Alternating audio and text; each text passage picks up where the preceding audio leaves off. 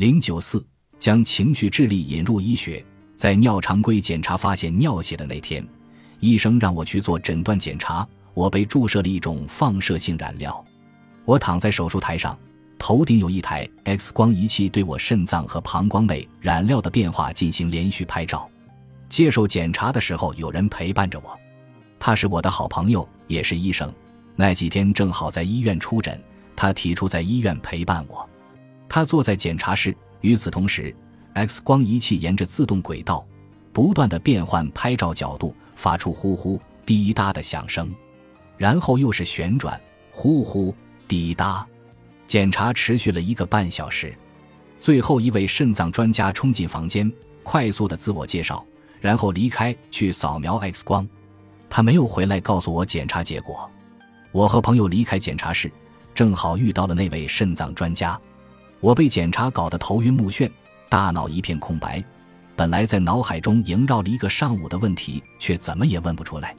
幸好陪伴我的医生朋友帮我问道：“医生，我朋友的父亲死于膀胱癌，他很想知道 X 光有没有显示癌症的迹象。”那位肾脏专家一边赶去另一个诊室，一边简短的回答：“未见异常。”我最关心的一个问题却无法问出口。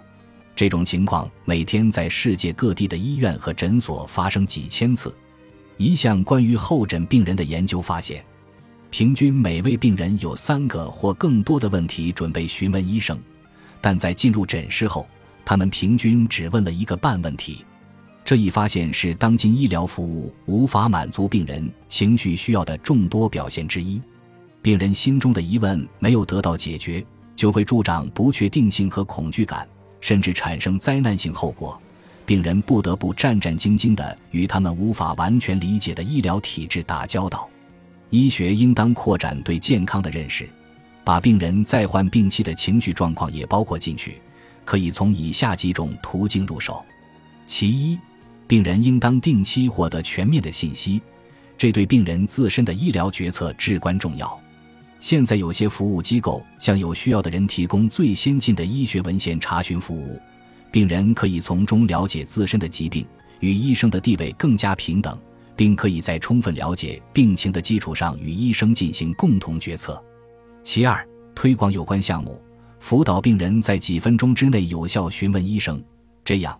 如果病人在候诊室准备了三个问题要问医生，他们在离开诊室时就能得到三个答案。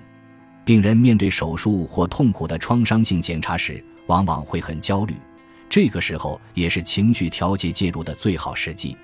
一些医院为病人提供术前指导，帮助病人减轻恐惧，应对不适情绪，比如向病人传授放松情绪的技巧，在手术前悉心回答病人的问题。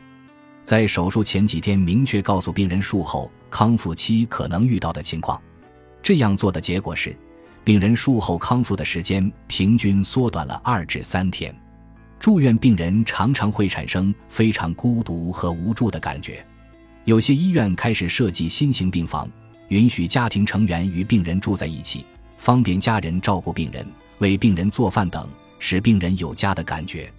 放松训练可以帮助病人应对疾病带来的不适，同时缓解可能激发或加剧病症的情绪。马萨诸塞大学医疗中心乔恩卡巴金减压诊所就是这方面的佼佼者。减压诊所为病人提供为期十周的觉知和瑜伽课程，课程的重点是在情绪波动时提高觉知能力，同时训练深度放松的日常技巧。医院还为课程制作了指导录像带。供病人观看，对卧床不起的病人来说，这是比肥皂剧好得多的精神食粮。迪恩·奥尼什博士发起的治疗心脏病创新项目，其核心也是放松和瑜伽，同时还包括低脂饮食。参与项目一年之后，本来心脏病严重到需要实施冠状动脉搭桥手术的病人，有效遏制了动脉堵塞斑块的形成。奥尼什告诉我。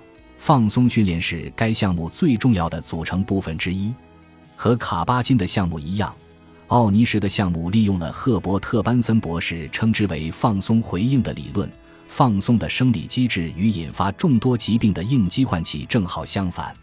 最后，如果富有同理心的医生或护士与病人情绪协调一致，注意聆听病人的话，并得到病人的信服，也会产生额外的治疗作用。也就是说，鼓励以人际关系为中心的医疗服务，认识到医生和病人之间的关系，这本身就是一个具有重要意义的因素。